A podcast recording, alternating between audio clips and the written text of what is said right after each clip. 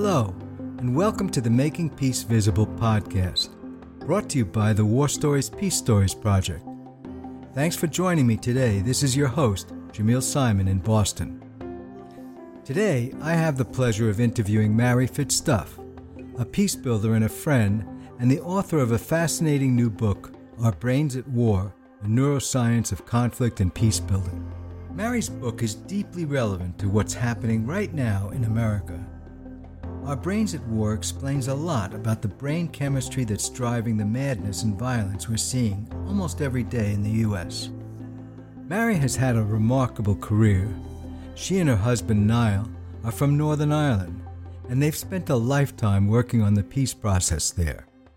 I met and married a man from Northern Ireland, and I therefore found myself in the midst of a war um, particularly in a place that was called uh, the Killing Zone. Um, it was the centre of Northern Ireland, around County Tyrone, etc. And it was called that because it had the second highest murder rate in Northern Ireland. And I had two children, young, scampering about my feet, hardly able to talk. And I remember opening the door one day uh, to see in front of me a group of British soldiers. And I wondered what they were looking for. And I remembered then, about an hour previously, I had been looking out my back field and I had noticed what I presumed were a group of IRA soldiers practicing.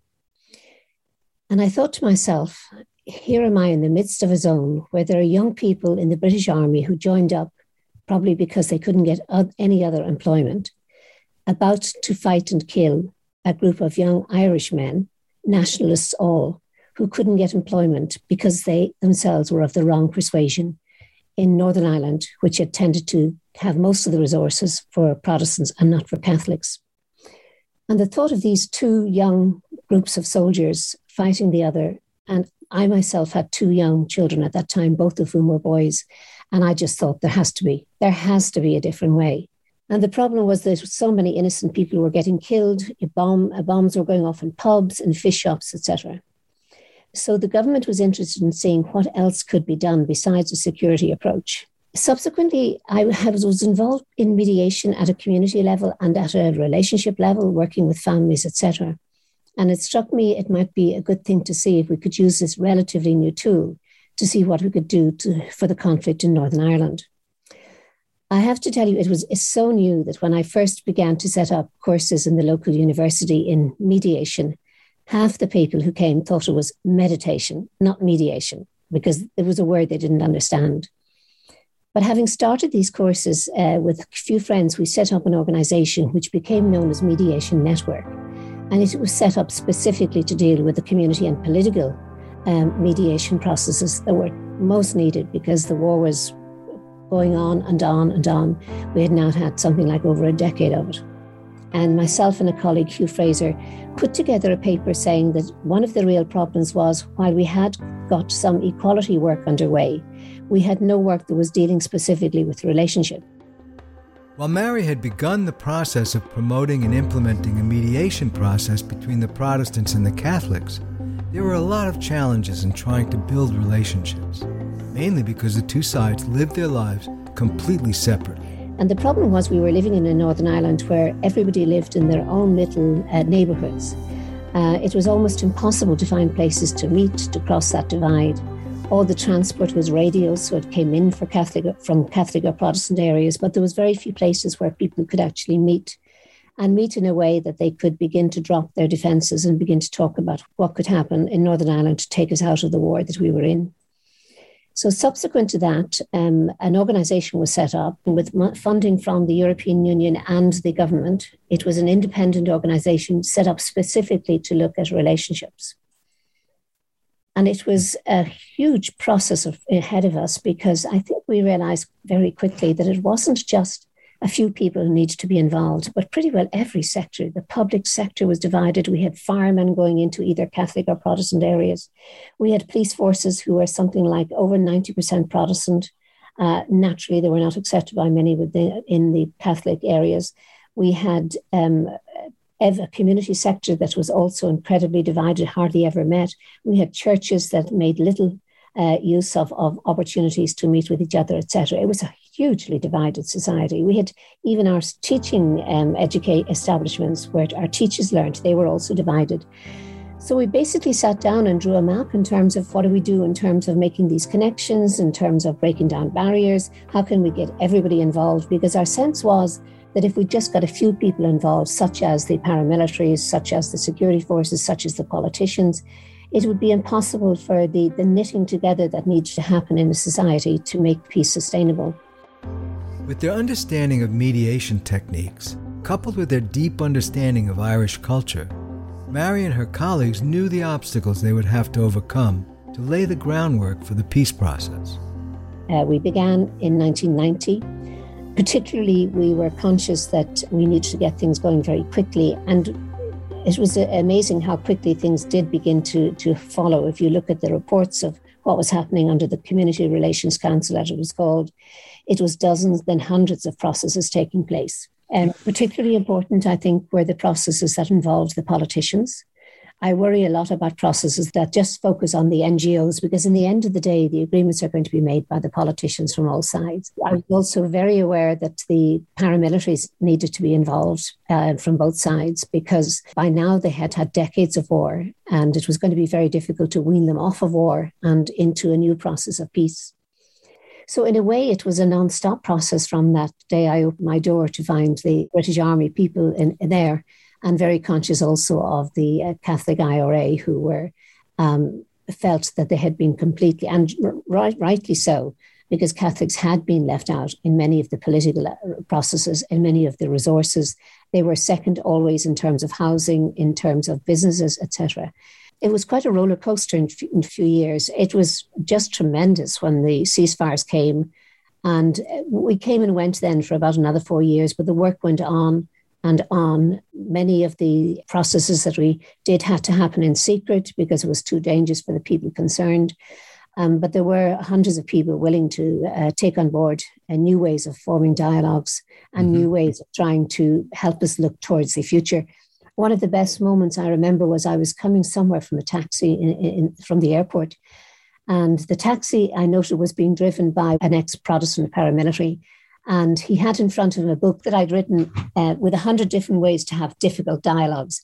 And I noticed it on his um, on, on his armrest. And he said, Yeah, he said, um, this is the Bible. We use this for the Bible. And it turned out that he had actually set up with somebody from the nationalist uh, uh, community um, a dialogue process because the two of them acted, as it were, as joint mediators for the sort of talking that needed to happen. So it was um, tough. Many of many death threats were, were, were, were sort of came our way, as it were. But mm-hmm. in the end, um, it did add up. And I think that it added up to a much healthier process than it would have been if we hadn't involved so many people in the making of the peace agreement. But the second thing is we found that um, the work, and, and it echoes what the, the researcher found, we had to find ways of people keeping up their conversations because one off conversations didn't get very far. Um, mm. so let me give you an example. If we had youth groups who met, and as youth groups often do, they're idealistic, they meet new people, they open themselves to them, uh, they make new friends, and then they go back to their communities. And what happens a few weeks later is, there's a march about something or other, or there's a bomb goes off, and people just go back into their little shelters, as it were, because it's very hard for you to stand out from your own community when they're responding to something that's pretty dreadful. So, uh, creating ways in which they could actually continue um, their conversations was actually very, very important. And this meant basically taking an awful lot of organizations and making sure that they could take on board that they did, in fact, contain people from different communities. So this meant that, in fact, the various public sectors, for instance, we had a lot of meetings with them because we discovered that they were basically in, in different camps you would find while they might employ people from different communities, they very rarely connected with each other. But that is it is a fascinating research. Uh, you do have to make sure. What we found was we had to make sure those conversations could continue, and develop enough strength to resist the bombs that would go off or the atrocities that might happen. Because you find, and this is particularly true in Israel, that gradually the NGOs were whittled away by the number of tragic incidents within or between their communities. Right, and in a way, right. they all just gave up just connecting. So enabling people to connect together in a way that enabled them to get used to each other. If you look at my book, the evidence shows that when people actually have a chance to actually get to know each other over weeks and years, mm-hmm. then in fact the barriers begin to break down and they find that they don't react in the same way that they do to people whom they know to be different, whom they've just met, who they might mm-hmm. be slightly fearful of. That gradually those defenses do ease and find that if the fear gradually recedes, so that in fact what you see are the people and not the problems. Following Mari's work on peace negotiations in Northern Ireland, she was invited by the UN to work on conflicts in Israel, the Balkans, South Africa, and other countries.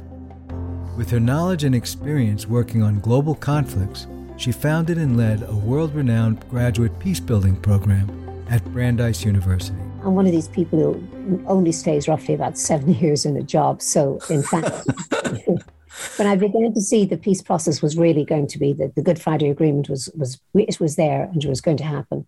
I actually did run another organization, which was a United Nations organization, looking specifically at research. So that gave me more time uh, mm. to reflect. And particularly uh, what I was reflecting on, what I wanted to reflect on was change. How did change come about? And the reason that was so important to me was that I actually had done my doctorate before, in fact, I'd taken up the job with the CRC.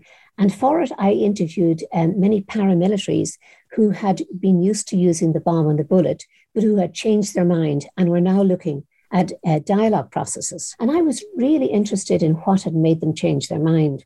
There was one, I remember particularly one Protestant paramilitary, and people didn't know that he was one. I mean, these things were sort of hush hush. He was invited by a peace group to come and talk to them. And they were so grateful to his for his perspective that they kept inviting him back again. And eventually he got more of what he needed through belonging to this group than belonged to the paramilitary group. And one of the things that I discovered as part of the process of my PhD that people had joined up, some of them joined up because it was mother's milk stuff. They'd been brought up as Republicans, people like Gerry Adams or Martin McGuinness, who were two of the key people in the IRA or they had joined up because something had happened that had made them angry. You know, their aunt, their mothers had been knocked about by a soldier, or they'd come in in the middle of the night, or one of their uh, cousins had been killed by the IRA. So there was some incident that turned mm-hmm, them right. into taking up violence. But the third one, and this was true in some ways in, in the Protestant communities, but it is true, and it's true of most groups of um, uh, paramilitaries that I have met since, that often it was the belonging the almost the to the heroic side of life, mm. having a, having a goal, having a meaning to their lives, particularly if you were people who didn't have much in terms of um, employment, etc. In Mari's new book, Our Brains at War, she takes us on a fascinating tour of the changes taking place in our brains in the face of conflict, using insights gained from contemporary brain research. For example, how can the brains of generally nonviolent people get hijacked into committing violent acts? It does not make sense to focus on the theology of different people because we know there are many people who went to, for instance, who joined ISIL from the West, who had uh, Islam for dummies in their rucksacks. They knew hmm. nothing about it, but they had been encouraged to actually go and join this group that they saw as doing heroic things. Right. And it almost didn't matter that they didn't know very much about it. And in fact, I mean, that sense, one of the most interesting things that struck me was the number of paramilitaries who had been out on what they called nights of action, which was basically bombing, killing, rather shamefacedly confessed to me that they had never felt more alive than when they were carrying out a lot of these deeds. They were shocked to find what they had done. I mean, the, one of the, the things I often ask uh, a class is hands up anyone who's ever been in a riot, because most of the classes from Brandeis were from pretty awful tough, conflict ridden places. Getting people to talk about why they did what they did when they were part of a riot is fascinating because it's almost for some of them as if they have been taken over. Part of what happens people when they join a fundamentalist group, it takes care of so much. You have an ideology, you have a framework, companionship, you have meaning. It, it really gives you a different way of being in life. And for many who just have not got much to go on in terms of their lives. It's very, very seductive. It could almost be any anything. I mean, we discover not only can people make enemies out, out of almost any group, but they can always, always create almost a passion about particular groups. And one of the dangers, of course, of the um, internet is the fact that people can belong in a different way and feel better about belonging to a group in a different way. And that actually can change, of course, uh, socially can change them into situations of, of where they are prepared to ad- endorse and, and support violence. Mari focused a whole chapter on the effects of social media on the human brain and how it can fuel hatred, prejudice, and violence. The more we've learned about how Facebook uses algorithms, the more obvious it is that their algorithms are designed to intensify disputes because conflict earns more money. I, I think that chapter was the most frightening chapter for me to write because if you just look in our field, how many processes are being destroyed so easily right around the world through social media. It has become a phenomenon that we cannot go without addressing. And um, I was really, I was interested because I did notice uh, there was something in my my um, chapter where I talked about algorithms which um, prioritize uh, the negativities. What I hadn't understood until I began to pay more attention to what's coming out from the um, Facebook now, I had understood Facebook did some months ago that, you know, there's a like dislike process, which is really problematic because that basically says you're with one group or another group. It's binary. And Facebook have actually stopped using that in many places. But when I was reading the papers just the, the last few days, I think I hadn't understood that they actually uh, deliberately prioritized uh, issues that had an angry uh, attachment to them in terms of an emoji and that this, of course, these were, of course, being six times, 10 times as much circulated as those where people talked about liked or loved or cared. And I suppose what had not come home to me was it, it was actually that they were very deliberately doing this. I had assumed that there was some way in which, because there are emotions involved, that it did actually traverse through the, the universe of the web. But I now understand that, in fact, because uh, Facebook was actually losing revenue, they actually decided to emphasize uh, emoji characteristics and what was behind them. I'm still in shock from understanding that that not only happened, but it was deliberate. You know, we started out with great hopes. I mean, certainly my hope and your hope and all our colleagues' hope was when, you know, the social media started, that it would be a, wonderful tool for democratization, for sharing knowledge. And, you know, it, it truly has been. Um, but the problem has been that, you know, there's two sides to our nature. And the better angels of our human nature really did take this opportunity. And I think tremendous connections were made in terms of idealism. And even still, I mean, you see the, look, looking at COP26 in Glasgow, and you can see the connections that are made about with the environmentalists, etc., has enabled them to bring people together. The other really, the, the, the problem is the silos and also the, the addictive nature of right. um, social media. I mean, a lot of stuff in terms of our hormones, etc. It really is almost like playing in, in, in sort of a card game or playing on, on the casinos in Las Vegas. You can actually get some of the same sorts of um, feelings about it. For instance, I mean, if I say to you, how often do you look at your phone? Infinitely more than you would look at it in the past when you would mm-hmm. wait for the line to and if you notice any meeting, people are always half looking at their phone plus because they, you get that that that um, thrill. Your body raises mm-hmm. to right. excitement, something coming in, and it's um, and it goes on and on. There's pretty well no rest for it. I mean, you can see it any time of the day or night. You can go in to see what's happening. You can go in to see what people have said. What have they said in response to you? Addictive nature of that, and you find if you ask people, there's a, a funny thing. I was talking to my young son, and he says here in London people are so aware of how addicted they are to their phones that when they meet in a pub, now that they're able to meet in a pub with the, the lockdown easing up, with their telephone into the center of the table. Mm-hmm. And the first person who lifts that telephone has to pay for the round of drinks. That's great. That's great.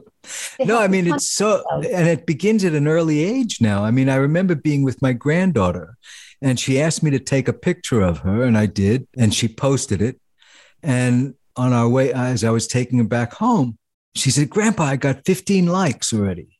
And this was like 15 yeah. minutes, you know, talking about the, the beginning of addiction. There it is. It's uh, wired up in the same way as I say, as gambling addictions are. It's, it's of, we can we can all see it's something we can all see in ourselves. It's, it's something that um, you know I know that there are, for instance, the Alliance for Peacekeeping uh, for Peace Building is actually has got a committee looking at this. Many other groups have got committees now that are raising their heads to see what exactly is the necessity because as I say, a lot of our peace processes are just being destroyed overnight.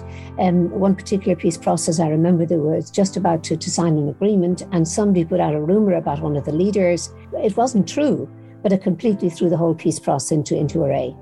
Unfortunately, our, our nature is we are always looking for things in some ways to, you know, to, to entice us, to excite us.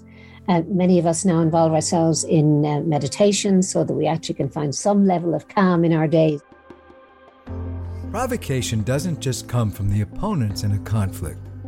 Provocation can come from the same people who are responsible for delivering information to the public, like TV, radio, and newspapers, and now social media, most of whom have a stake in presenting information in one way or another.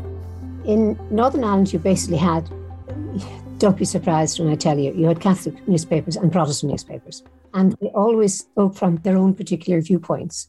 So you would have an emphasis in the Catholic papers on what the soldiers and policemen had done that was wrong, and you would have an emphasis in the Protestant papers on what the um, provisional IRA and what the nationalists had done wrong. It was as clear as that. Gradually, we began to making sure that people understood that everybody had to be in on the on the game. Everybody had mm-hmm. to be in on creating the sort of society that we wanted for instance, we started to have articles, and the newspapers agreed that they would have one or two articles on the uh, um, Catholic point of view in the Protestant paper, and one mm-hmm. or two the Catholic in in Catholics on the uh, the other Protestants in the Catholic paper. People began to realize that there was something in terms of beginning to look at the other side, and they gradually began to uh, take people in, as it were, into um, their confidence, mm-hmm. and people began to uh, articulate viewpoints that wouldn't be seen by other communities. Literally, most people every day took out their paper, and their paper was Protestant or Catholic. So that's mm-hmm. sort of beginning to initiate those kinds which the uh, uh, the newspapers began to do. The the sort of the, the major newspapers began to do. Um, actually, was was really really helpful. I have mm-hmm. to say, I mean, we did. There were journalists. For instance, I can remember being at a dinner with some journalists, and I had had actually rather too much to drink. I'd had three glasses of mm. wine instead of my usual one and a half.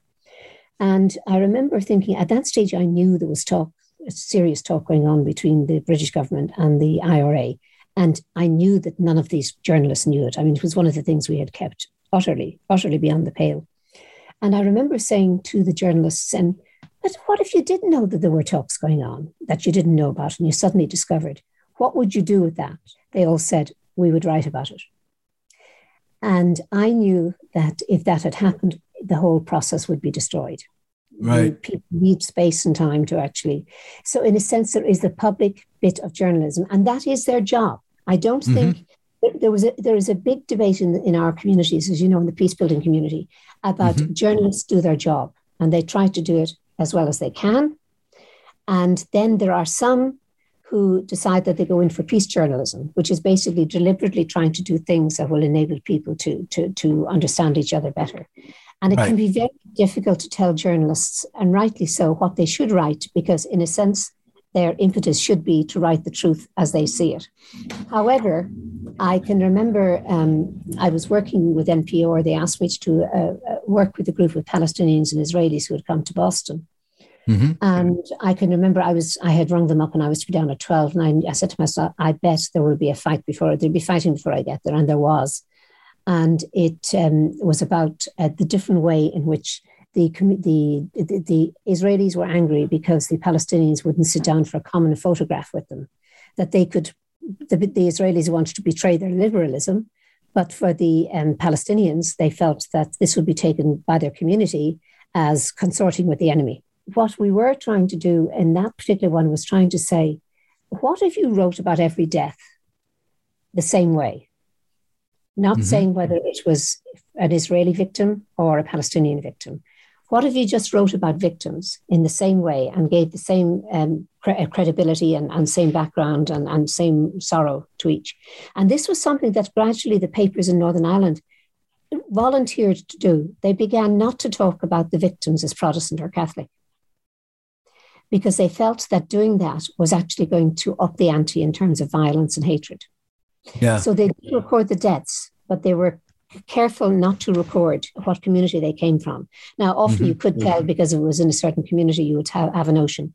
But they began to work in ways that was that were that really were very responsible. And now you would have, uh, particularly the main Protestant newspaper that when I began my work um, 20 years ago, it would have been read, read only by Protestants, is now pretty well read right, across the board. The Belfast Telegraph, it's a, it's a community paper now. Now, there still are a few uh, local papers that do have perspectives that would certainly uh, shadow those of their communities, but they are mm-hmm. much more open to um, uh, right across the board um, journalism. It is hard because journalists are rightly suspect of what they call peace journalism um, because they feel that's uh, if they were to do peace journalism, they would be trying to push a boundary that they wouldn't see as, as true to the way they see things or as uh, the way they see them on the ground. So it can be quite difficult to uh, for them to take on board perspectives, and therefore it's often much better for opinion makers to take on take on such perspectives rather than just journalists. In the last decade, we have had very good examples of uh, radio journalists who saw themselves not as reporting one side or the other, but as asking questions. And I think the way journalists can ask questions can contribute enormously to what's happening in a peace process. If they can show that their questions are genuinely challenging to both sides, if they can show that they themselves accept their ignorance. Very often, being ignorant is quite a good place from which to do journalism. Can you tell me why? Good place to start, right? It is often a good place to start. And in fact, I often, when I go into a conflict, I sometimes think, you know, you're often much better. Um, no, well, at least pretending that you don't know as much as you actually do. But I have, we have had, and we have had quite a good of our um, BBC and UTV journalists who have turned themselves into really good, um, almost mediators. Because you mm-hmm. know, a mediator is is sort of someone who knows and recognizes there are different sides, and who genuinely uh, the, the real trick, of course, is, and I know this from having worked in journalism in the BBC myself, you know you're doing okay when the complaints are equal from both sides. Mm-hmm. Barring that, when you get people actually saying can't they can't tell whether a journalist is a Protestant or a Catholic because they can't tell from the questions. And that's actually something that I think wished for, as it were. So I think journalism, uh, live journalism, can happen in such a way that people understand that you really will be open to both sides. You sort of move towards one side, you won't forget to come back and ask the other side, as it were, or the variety of sides. I mean, that's the other thing is bringing in varieties of sides because we often see conflicts as being one against the other. I think task of journalists is often to um, ask questions and good questions and questions for all the different sides. So, yes. and in a way that people can hear and listen. In Mari's book, she explores the intersection between the science of neuroimaging and mediation. While it may sound like something from a Stanley Kubrick film, neuroimaging tools like MRIs give us powerful ways to actually see, in real time, how the brain changes in the face of conflict. And it's interesting because it can predict how you behave unless you recognize that there's something that extra that needs to happen. So, for instance, and you know, I'm talking as as as a woman, and I mm-hmm. look across the street and I see a gang of guys, and it's late at night, mm-hmm. and you know, frankly, every woman's instinct is a little bit, oh my goodness, you know, is that going to be a problem? Am I going to? And then you sort of say, I mean, I worked in a, in a school that was very difficult, and there were a lot of gangs, and they were often in and out of prison. And I learned actually not to be afraid of many of these young men who were misguided and, and uh, etc. Um, but I think you know you, you have to have a second thought about meeting people, and it's very easily shown. You know, we all one of the problems about working with um, people who are academics in particular is they all think they're very rational. Well, right. one of the things I love to do is I have lots of exercises that would show people within 20 seconds how they respond is so irrational or comes from feelings they'd forgotten they had from long ago. Right. And so right. Yeah, out, that was one of the striking things about the the book is that we're uh, that you learn that we're a lot less rational than we really give ourselves credit to, for. And anybody that is different, whether they're by gender, whether by race, whether by inclination, every we are born to take account of our context and who's in it and any pro- trouble there might be and, and to be careful. And people are included in that. Now we learn, as I say, within, you know, I'm just looking out my window here um, at a few people walking by. I'm in a very well run country, despite the, the history of Ireland. Very few people were killed in Ireland, except for those who are directly involved. Mm-hmm. and and those who are their victims. You know, it's a country. I don't have to worry. People come and people go. It's nice to see it. The sun is shining. Um, mm-hmm. So I don't have to have my amygdala on the on alert Right. By and large, I can just peacefully think, isn't it nice to see so many different people of so many different colors, so many different kinds of people? But, you know, we're lucky. We are, it is a luxury to be able to think that. Yes, and therefore, exactly. I think we have to recognize that um, at times, of times, particularly of danger, we will go back to old stereotypes. We will go back to things that we learned as a kid that we'd forgotten we knew. Uh, I, I joke because, um, you know, within, as I say, within about 20 seconds, I have some exercises I can do with people. It's something you do very fast and it brings mm-hmm. out all the old, old um, stereotypes they didn't had thought they had forgotten. Right. They're there. And therefore, the, you know, we had to do in, in employment here in Northern Ireland, for instance, uh, because what was happening was the people we were um, interviewing, we always chose the people we felt more comfortable with. And that was mm-hmm. the people from our own community. You have to remember in Northern Ireland, people have about 32 different ways of telling whether you're a Protestant or Catholic within a few minutes. Right. So if we were interviewing people, we always chose people who um, gave us that first feeling of security, first feeling of familiarity, 1st mm-hmm. feeling of trust. And we actually had to learn ourselves how to interview people so that those weren't the ones that hooked us and those weren't the ones that we automatically employed. Right. Because, of course, we were turning into a society that was just employing those that we felt more comfortable with.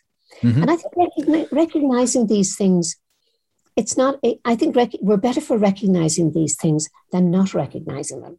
You know, I honestly think we're better for recognizing that we often are sexist and racist, etc., than not recognizing it. Absolutely. Make sure that you can sort of make sure that the old ways of thinking are things that you you know came by because of particular contexts that you were in uh, you know, for instance, it's very difficult for people to move beyond these stereotypes when they've been in a conflicted situation for many decades. And this is true all over the world, that often they will fall back into those stereotypes when they're under pressure. And I think um, uh, it, it, taught me that um, we don't know, we know so little about ourselves. Now, as a woman, I would know, for instance, that hormones ha- do have a huge effect on my emotions. And as mm-hmm. a man, you would know that hormones also have an effect on you. I mean, the whole question of testosterone and what, uh, what, how it enables men to um, bind together and form militia groups is is pretty well known. You could, yes. you know, you could do hormonal tests there easily. So why just say these things don't count? They do count, and learning to take them into account um, is something that I think it will make us do our work better. But there was an experiment that I came across when I was in my in-core years in, in, in the UN organization. And it was, I came across somebody who had been, by this stage, we were beginning to be able to do fMRIs.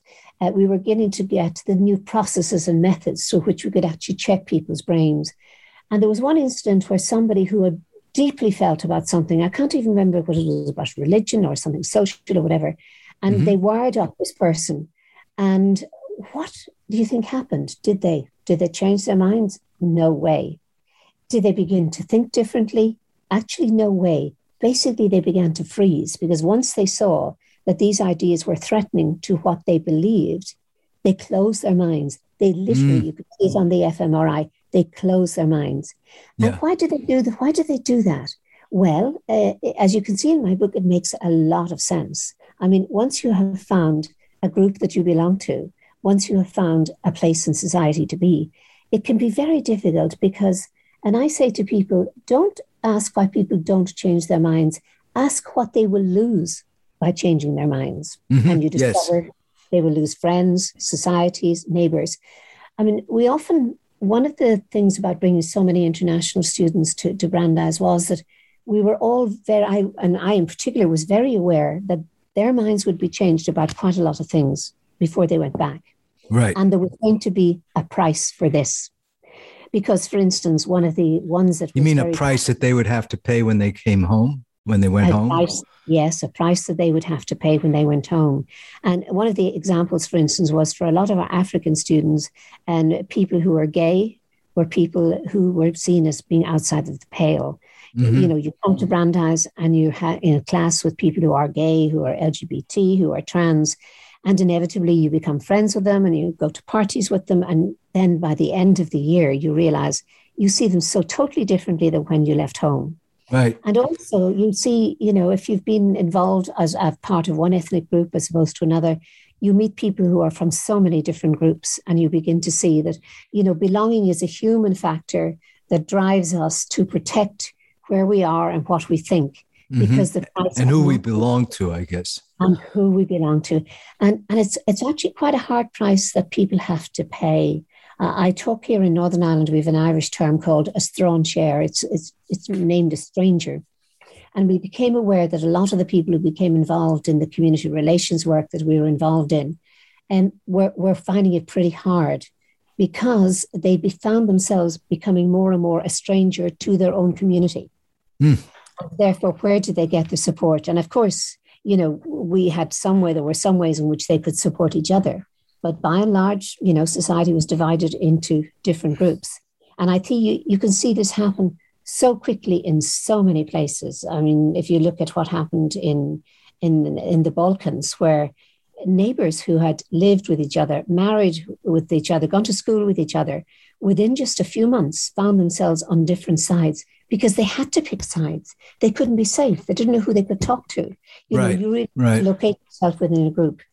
And you can see then, uh, you can see it in the States, for instance, you can see where people begin then to consolidate the way they believe. So they always go first to Fox News, or they always go to MSNBC, or they always read in Israel, they'll always read the Jerusalem Post, or they will read Haaretz, which is more liberal. And you begin just to sort of take into account uh, what you're hearing from the media that you've chosen, and also the friends that you've chosen to be your friends. And, and you know, I think it's very hard for us to, to, to knock that on the head because uh, the, the loneliness of not being not belonging is it's very painful for many people particularly in, in situations of conflict. Yeah. Um, it is just so hard for people not to locate themselves somewhere with a group.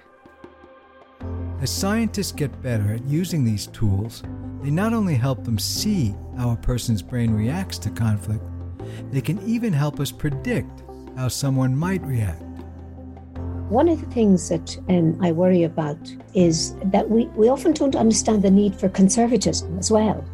Mm. I mean, when you find groups don't move for all the reasons I mentioned, but actually not moving has been what's made them successful so far. So, one of the things I often note is that um, we take, we actually do honor the conservatism of not moving before we move on to why people need to move. And mm-hmm. I think that um, you know, in, in the United States, this is as relevant in the United States as, as it is anywhere else.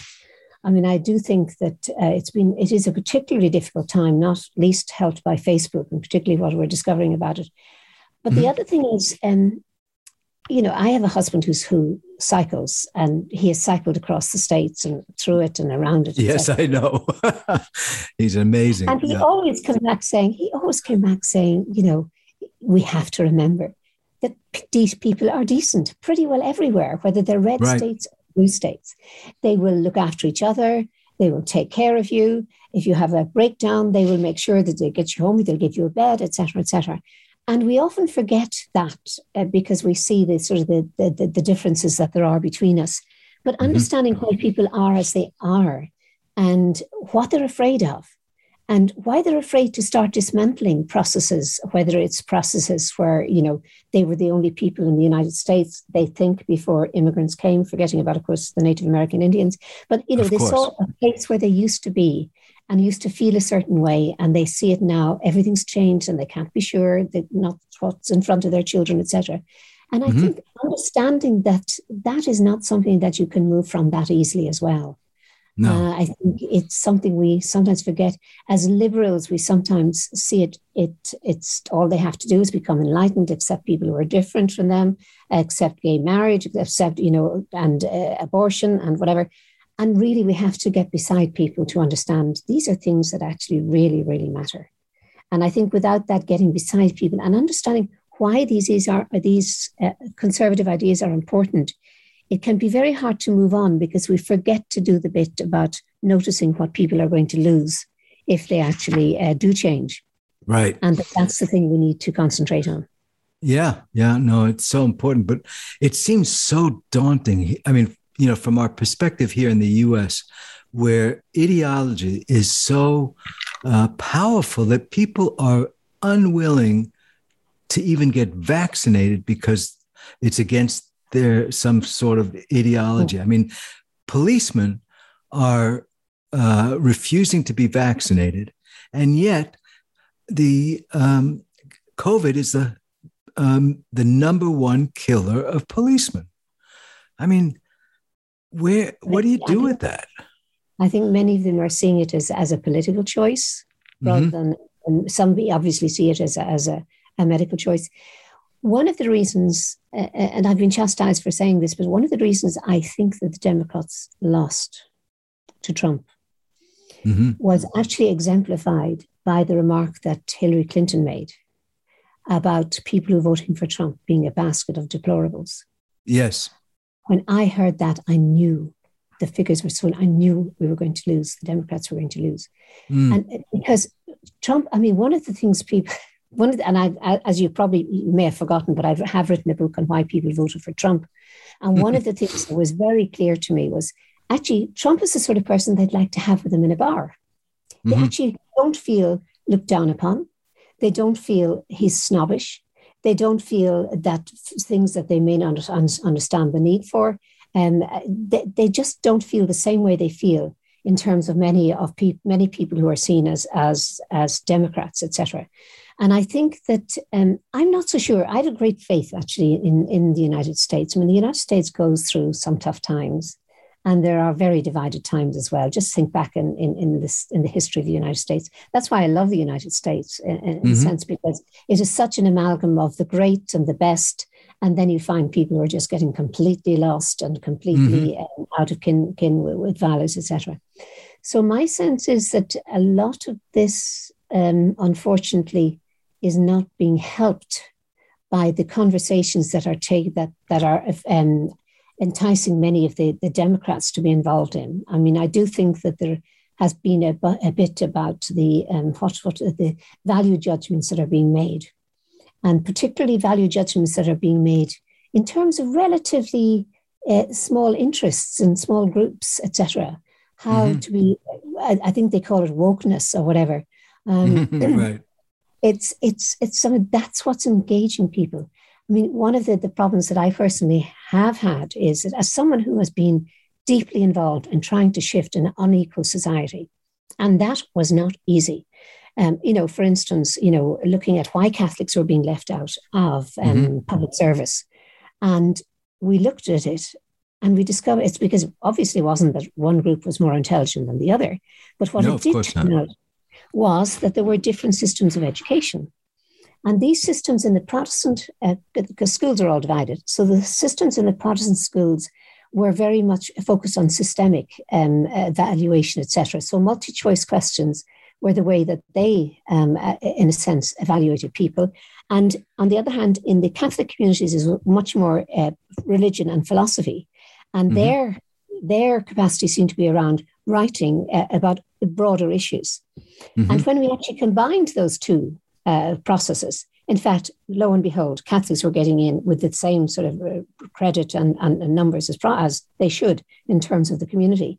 So, uh, but we had to do so much deep work in terms of why people were not thriving and not succeeding. And I think that um, one of the things that I worry about is that the concentration on the culture of wokeness means we're not doing that work well enough. I mean, there are reasons why people are not thriving in our systems, and there are mm-hmm. reasons they're, they're not, they're discoverable. And I sense that, you know, just as I can remember the, the work that we went through to discover why it was that children of a certain community weren't doing as well as children of others. And you realize that, in fact, you know, it is a, is, is a question of really deep mining the systems that happen in terms of where our children start and where they go to, etc.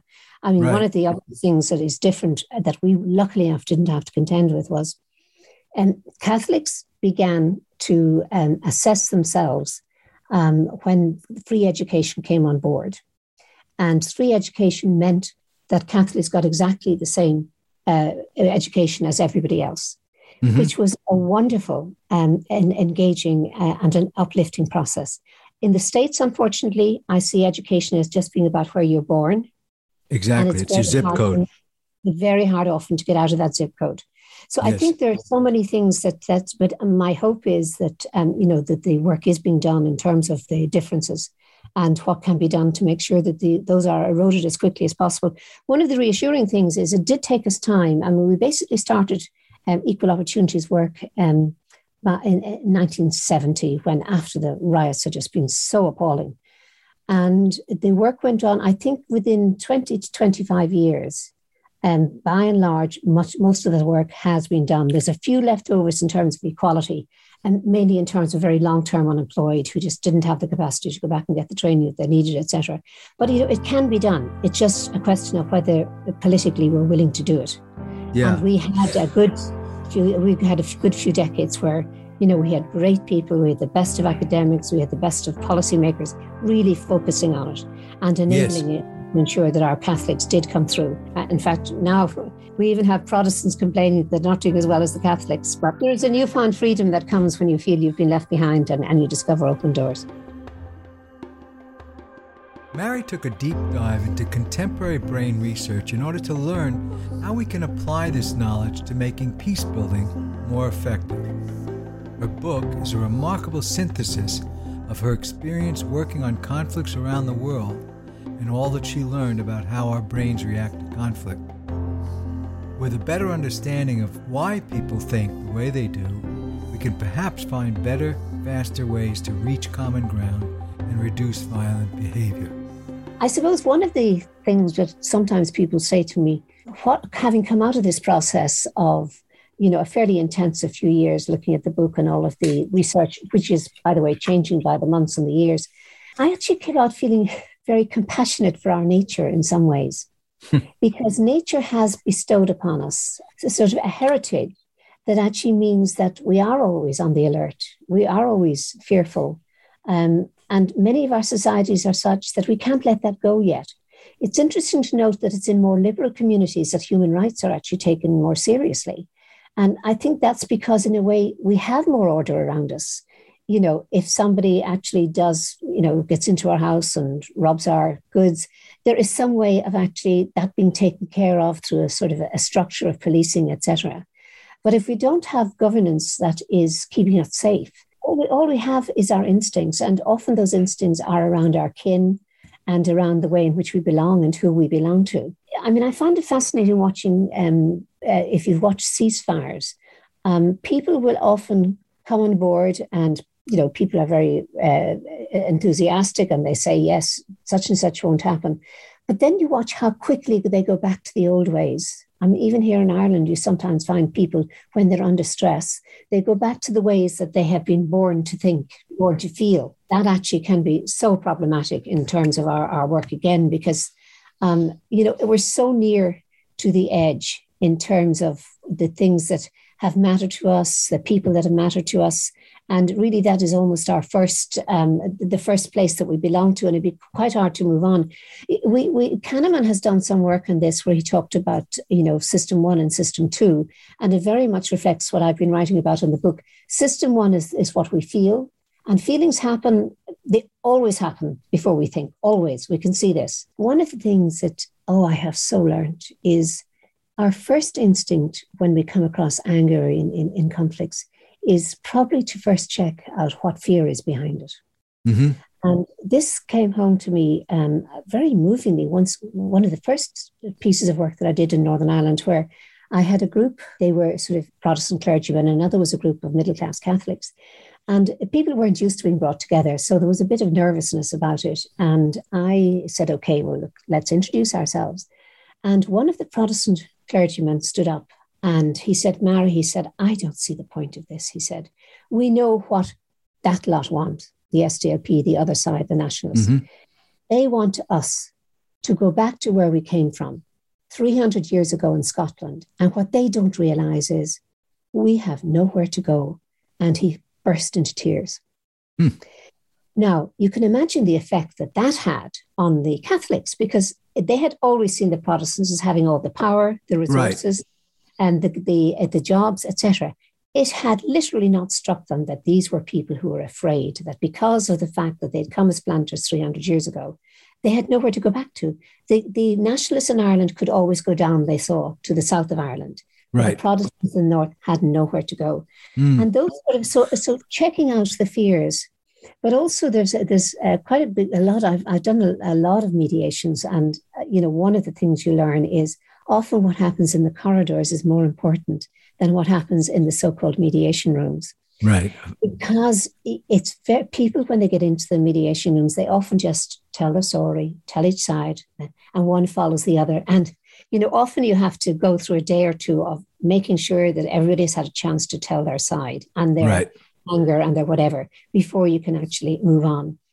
But there are ways, and the literature is, has got a lot of different, some maybe someday I'll put it together, but I've talked and been in a lot of mediations where uh, people will tell me, for instance, the South African mediations, um, the you, you would see that it was a particular point uh, where a couple of the Roelf Meyer and some of the ANC people uh, got together outside of the normal process and actually began to talk about their children. Somebody had had somebody who was sick, etc., etc. Similarly, mm-hmm. in Northern Ireland, the Prime Minister of Ireland actually left the talks in Northern Ireland. They were so important and went back because his mother had died. Now, dying is a really, really big thing in Northern Ireland. You know, we pay a lot of attention to it. But he actually went down and came back the same day because he was so worried the talks would fail.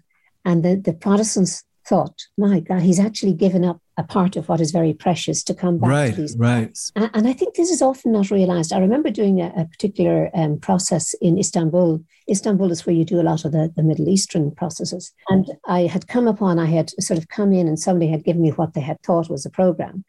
And the whole program was full of things, to, things of ex, of um, uh, talking and thinking and ideas and whatever. And I immediately said, but this is no good. They have no chance to actually uh, sit and, and, and, and, sort of get to know each other in, in a way that is not too too um, directed. So anyway, that night we I, I we brought people down to the hammam, down to the baths, so they could mm-hmm. go to the baths. There's nothing like being almost naked uh, to actually break down barriers. yes, I'll bet. And I can remember one evening in there was um, we were sitting in Istanbul. The restaurants are the small streets, so the restaurants are fairly elongated, and of course everybody had sat down on their own side. So there was all one side was the Israelis on one side, the Palestinians were the other. But there was food and there was some drink for those who take it. But I we were so blessed because um, a, a, guy came along with a thing that uh, you spin it, it, it. It's an illumination thing that you spin for children. They love it. You know, it goes round and round. And immediately somebody said, Oh, I want to get one of those for my grandchildren. And the other started. And then, of course, you had all the photos out of the grandchildren. That makes so much of a difference because right. one of the things is we're not lacking solutions. The solutions are not the problem, it's getting people to go to the solutions together. That concludes our interview. We thank Mari for her insights and please do read her excellent book. Our Brains at War. The Making Peace Visible podcast is a production of the War Stories Peace Stories Project, working to reimagine the way the news media covers peace and conflict and to ensure that crucial stories about peace building are written and shared globally. To learn more or to join us in this work, please visit warstoriespeacestories.org.